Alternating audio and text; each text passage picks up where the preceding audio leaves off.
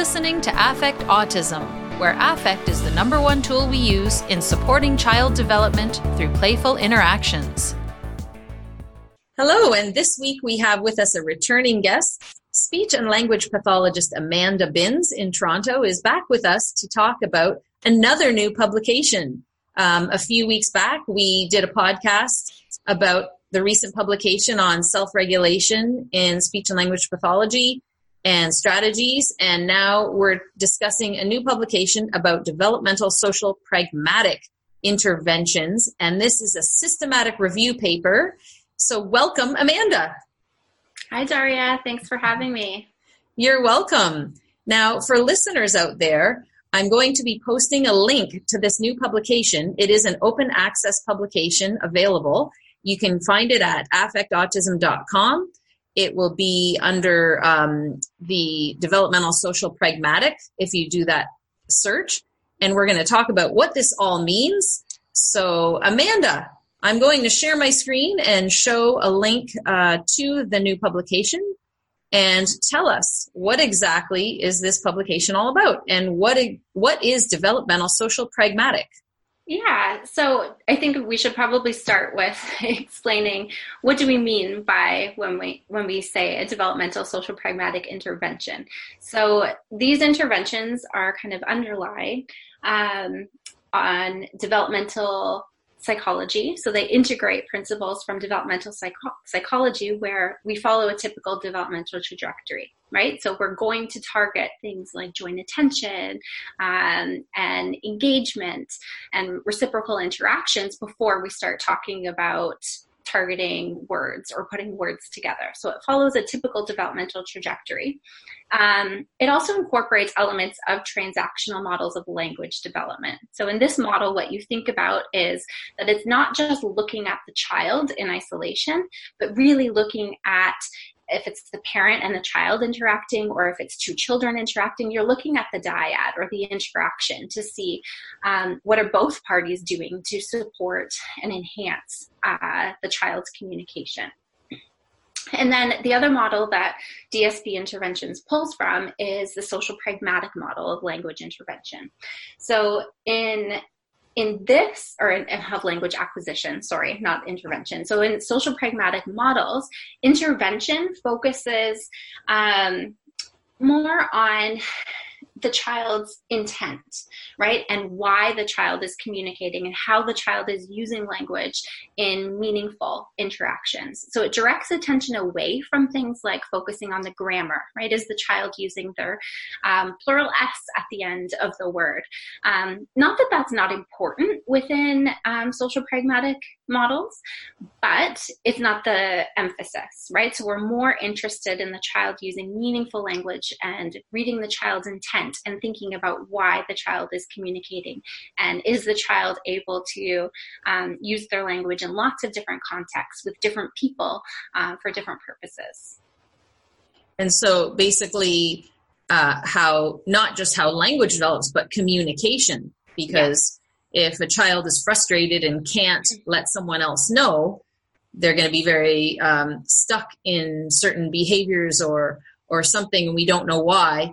And when when they're able to communicate with us, whether it's non-verbally or through words, all of a sudden a whole world opens up for them. Yeah, most definitely.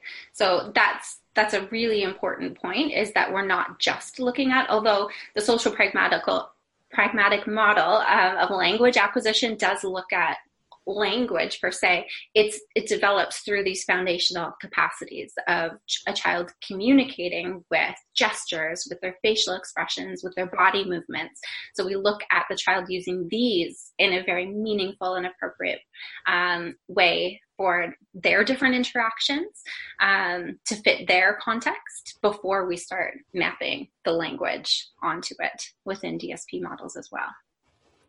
So, what exactly did you and Janis Oram-Cardy aim to do when you started this publication? It is a systematic review paper. Right.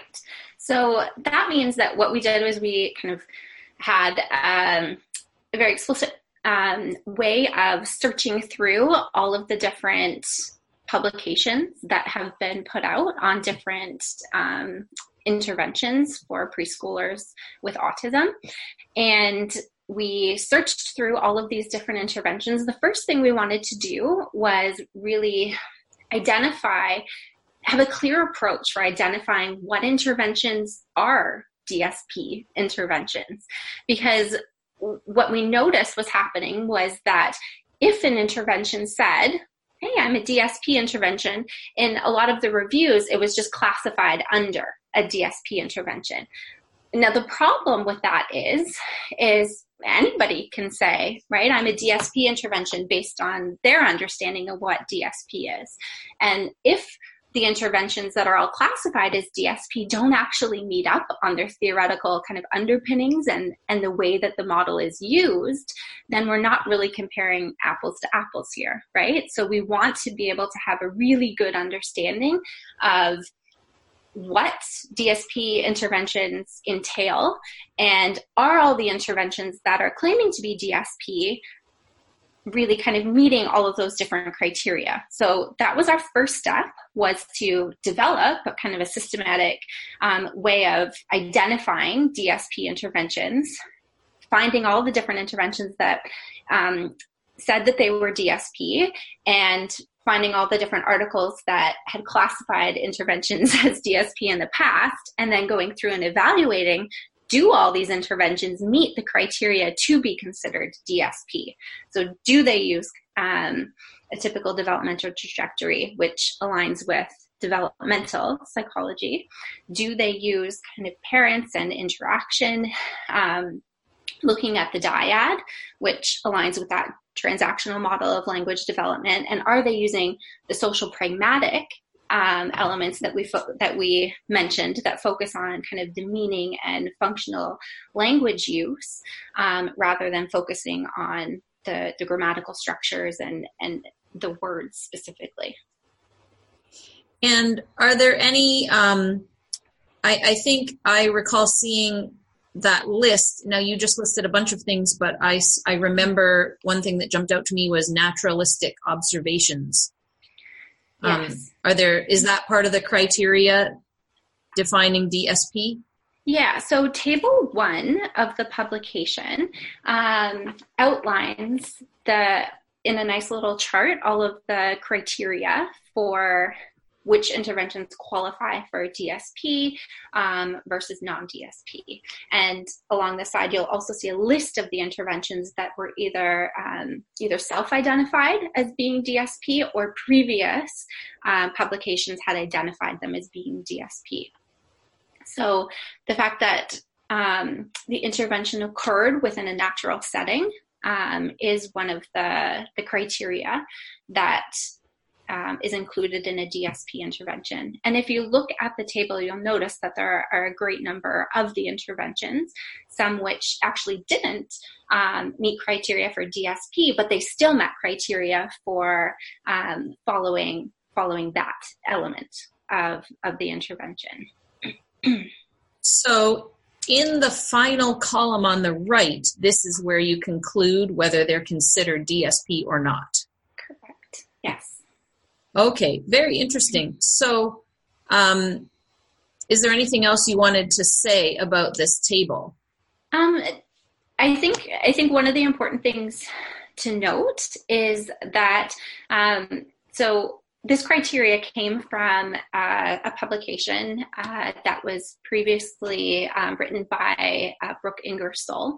And there was one element that we did add to the criteria for DSP intervention, and that was um, use of explicit or indirect prompts right? And the reason that we thought that this was so important to include within this model um, is because because of the focus of DSP interventions is about reading children's intent and reading um, and having them use language in functional ways, um, it's really fundamentally different to have a child prompted to use kind of expected outcomes, right? So you think about those fill in the blank sentences, right? Dog goes, there's really only one right answer to that question, right? Or that fill in the blank sentence. Um, or also say please. Again, the child only really has one way of correctly answering that um, that prompt um, versus scaffolding to support um, the child's spontaneous generation, right? So if we have like, oh, look at the talkie, it's the talkie, right?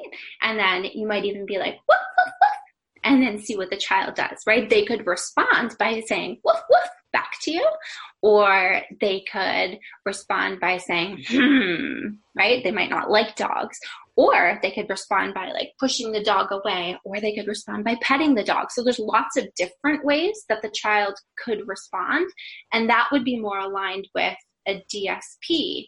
Um, way of maybe approaching communication and and language for the child. Um, and so we wanted to include that in the criteria for DSP interventions, also because there's there's a push towards um, integrating behavioral models of intervention and developmental models right? So i think more and more there's research to support that developmental models are super important um, particularly with with younger children when you're working with them right? You need to work on those foundational capacities like attention and reciprocity joint attention um, engagement with a caregiver before you can work on language. And so if there's this push to combine developmental and behavioral interventions, that it's, it's really important that we think about what pieces of the developmental um, interventions are we taking with us into these behavioral interventions, right? So if we're still using explicit prompts for language, it might align with um, developmental principles because you're still following a typical developmental trajectory. However, it wouldn't align with the social pragmatic model of intervention because there are explicit prompts and kind of only one right answer, maybe for how the child um, responds to a question. So I think if we want to start looking at what are the um, elements of different interventions that really help to support children, then we have to be able to um, kind of dissect this a little bit further and and think about what explicit prompting is doing for communication and language development and is that what we want to be using to um, support their language or do we want to use more um, indirect prompts and so let me remind the listeners that this review is about preschoolers. So it's about preschoolers, and that's when language and communication are de- is developing. And then also that this publication is just from a communication standpoint.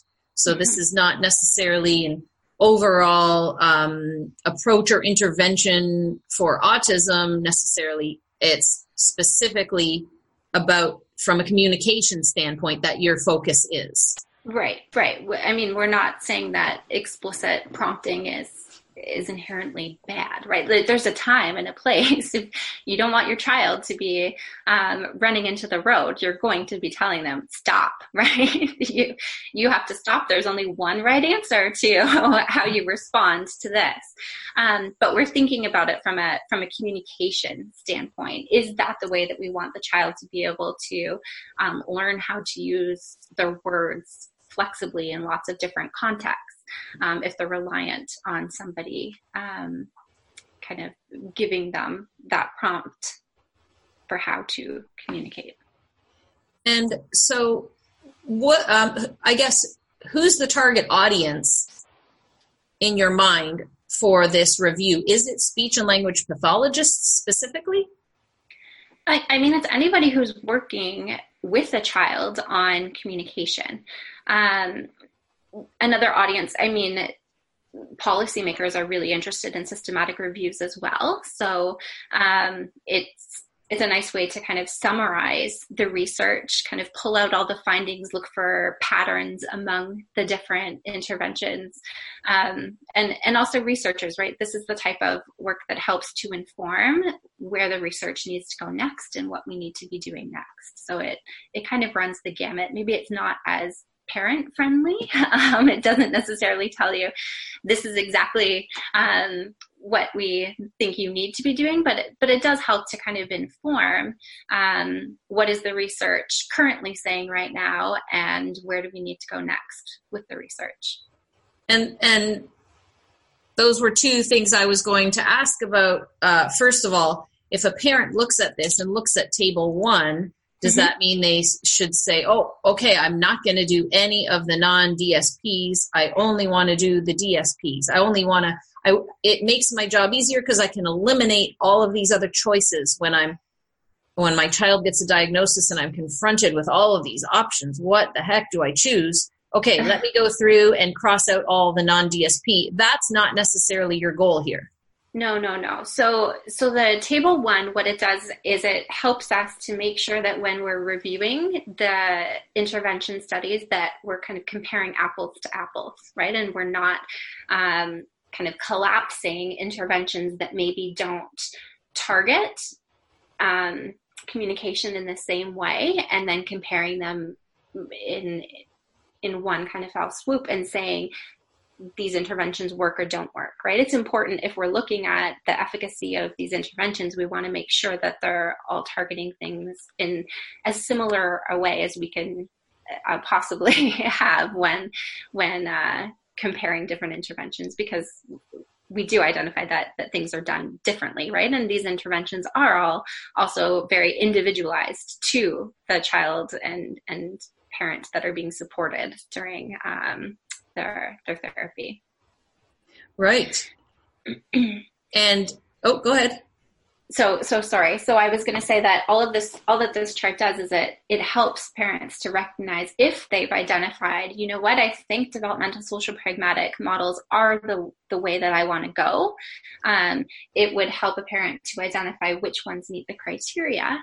Um, and then you could look at the the evidence that we've shared um, a little bit later in the paper with with the results. Um, and that's where we evaluate kind of the the the evidence for the different interventions, right? So you can look at DIR and DIR based interventions and say, okay, what is the evidence for these interventions? Does the research show that this is um, really helpful for for children, or or does it show that more research needs to be done? Um, so there's different interventions um, like SCERTS. There's more than words, Hanen's more than words intervention. There's DIR based interventions. So there's three different DIR based interventions that are mentioned in this in this article. There's Merit, which is was based on the Milton and Ethel Harris Research Initiative um, treatment study that was done um, at York University. Um, and there's uh, the Play Project, which is another intervention that is based on DIR. And then there was a DIR um, study as well that um, was actually done in Thailand. So we also talk about some of these factors and how they might impact the, the results, right? So if there was only a few children that were studied, um, the study might not be adequately powered to detect any sort of significant difference in the children. So we wouldn't necessarily expect to see really strong results um, with such few children in the study. Or the study that was done in Thailand, I mean, there's the resources that they have in Thailand to carry out the study aren't necessarily the same as what we would see in North America. So we might not expect to to have the robust results that we see um, in the UK or in the United States or in Canada. And let me just specify for the listeners when she's talking about DIR approaches like the Play Project, we're talking about the developmental individual differences relationship based model or DIR floor time yeah. which uh, affect autism is all about. And um, again, just a reminder that you can link to this publication at affectautism.com if you search developmental social pragmatic um, or Amanda Binns. and um, I to I guess you had mentioned that one of the goals is to guide where the research should go next. And mm-hmm. so what what is your conclusion based on everything that that you guys wrote up here of what needs to be done next in the research? So, what Janis and I found was that there was some compelling evidence to show that these DSP interventions um, really supported some of those foundational communication capacities right? Um, not surprising because we were looking at younger children in in this review. So things like attention the child's ability to socially reference and kind of look up to um, the the caregiver's space um, joint attention initiation and reciprocity all of those things um, were found to be really well supported in DSP interventions. But we didn't find positive, or we didn't find consistent, I should say, positive findings for the child's language post intervention. Um, and there were a few things that were really interesting about that. So, although all of these interventions are considered um, developmental social pragmatic, the tests that were used to evaluate the language for the most part, were standardized language tests, which are typically more heavily weighted in assessing those things that I said that DSP interventions don't focus on, right? So right. they mm-hmm. assess things like the grammar. Is the child adding their um, plural S at the end? Um, is the child talking about past or future? Um, looking at all of those different grammatical and um, vocabulary um, components of the And you did language. say this is preschoolers. I, I can't imagine expecting a preschooler to have great grammar and knowledge of past, present, future. I mean, certainly some do, but to me, um, I mean, just from a layperson, I know nothing about speech language pathology other than the little bit from seeing my son's sessions, but mm-hmm. it, um, I think so, to your point that that's not really what's being assessed. I think what's more important is the child's intrinsic motivation to communicate with another person and building these early foundational skills. So, um, as a reader, I wouldn't be uh, worried about the fact that there was not uh, consistent findings in the language development per se when I'm not really looking. I'm not as concerned with my son who's already nine and a half if he gets a grammar mistake. As long as he's communicating with me and initiating with me and he's has that joint attention because he's intrinsically motivated to connect with me. And that's what the relationship uh, brings out in in um, in him is the desire to be with us in a shared world and communicate and all of that.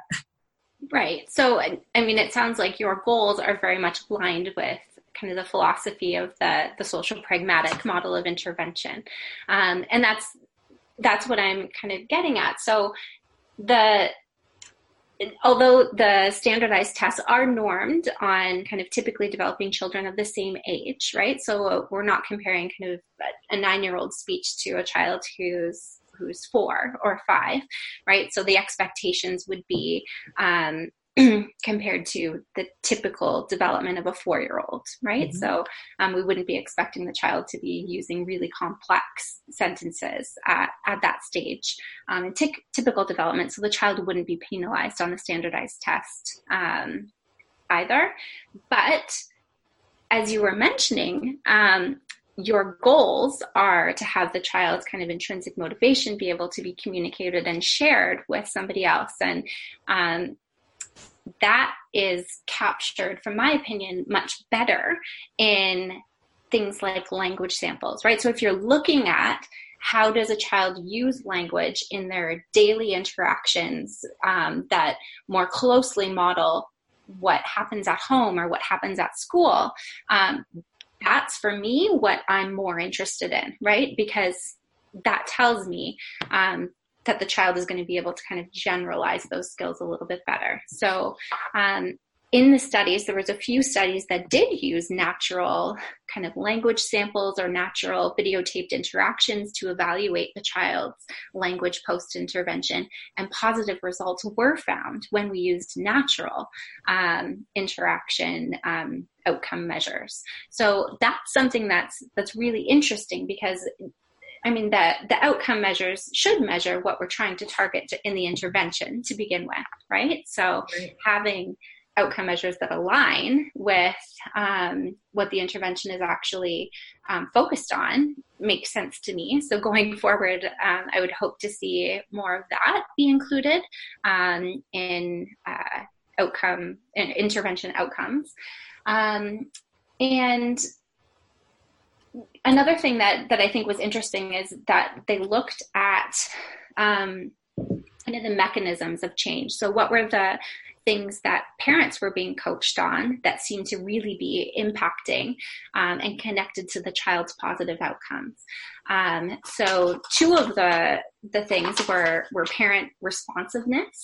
Um, they were found to really kind of drive the change. So that says to me that as as a clinician, um, that's something that I should focus my attention on in order to kind of help support the parents to learn how to kind of read those less um, maybe those less noticeable um, intentions that the child is communicating, right? Sometimes the child doesn't necessarily overtly communicate something like being able to point to the juice over there. Sometimes they might just kind of like look over at the juice and being able to read that um, and respond to the child's intent seems to be something that really helps to drive change um, in the child's um, response to the treatment um, and positive outcomes. The other thing is synchronous behavior. So really kind of joining in with the child's interest, which aligns with, with DIR, with um, more than words, with SCERTS, with PACT. Um, that was something else that really um, helped to drive changes in, in the child's uh, response to intervention.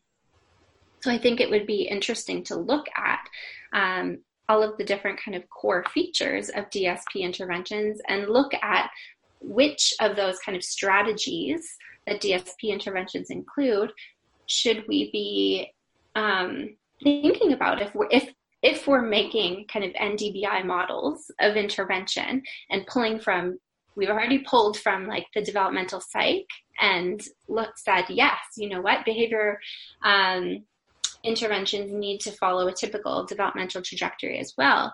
Should we also be thinking about pulling from the social pragmatic models of language acquisition? Maybe we should be um, pulling out the kind of responding to all forms of communication, regardless of the goal. Um, so that's one thing that DSP interventions do that really differentiated um, these natural developmental behavior interventions, the NDBI interventions, from DSP interventions. With DSP interventions, kind of regardless of the goal, will respond to the child's intent.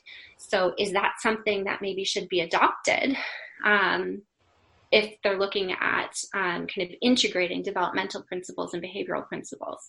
Um, also, the, the prompting is that something? So, if we can test kind of these mechanisms of the intervention and see which of them are driving the change in the child, then we better know how to individualize the intervention for the child. Wonderful. And just again, a reminder to listeners that at affectautism.com under developmental social pragmatic, if you search that, you'll see um, I have, it'll be a video podcast up on YouTube at, or in the blog. You can link to this article.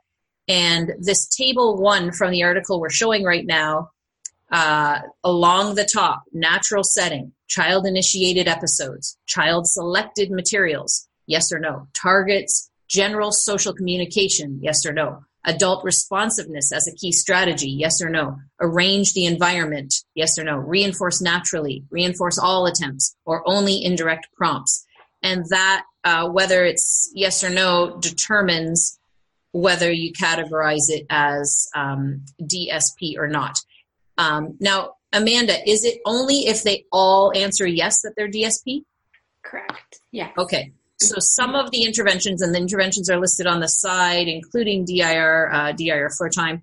There's um, some of them you've mentioned. There's there's Jasper, the merit study at York University, More Than Words from Hanen, PACT, Play Project, uh, RDI, Responsive Teaching, Sunrise, SCERTS, the Denver model. All of these, uh, and there's others listed here, and then you can see whether it meets the criteria for this specific thing. And again, talking from a communication standpoint, So I think we'll wrap it up there, Amanda. Thank you so much for sharing this with us. Um, I hope that listeners will take advantage of the free uh, open source access to the article and find it very useful um, when looking at communication strategies. Thanks for having me and letting uh, Janis and I share our, our article here. Thank you. Until next time, here's to affecting autism through play.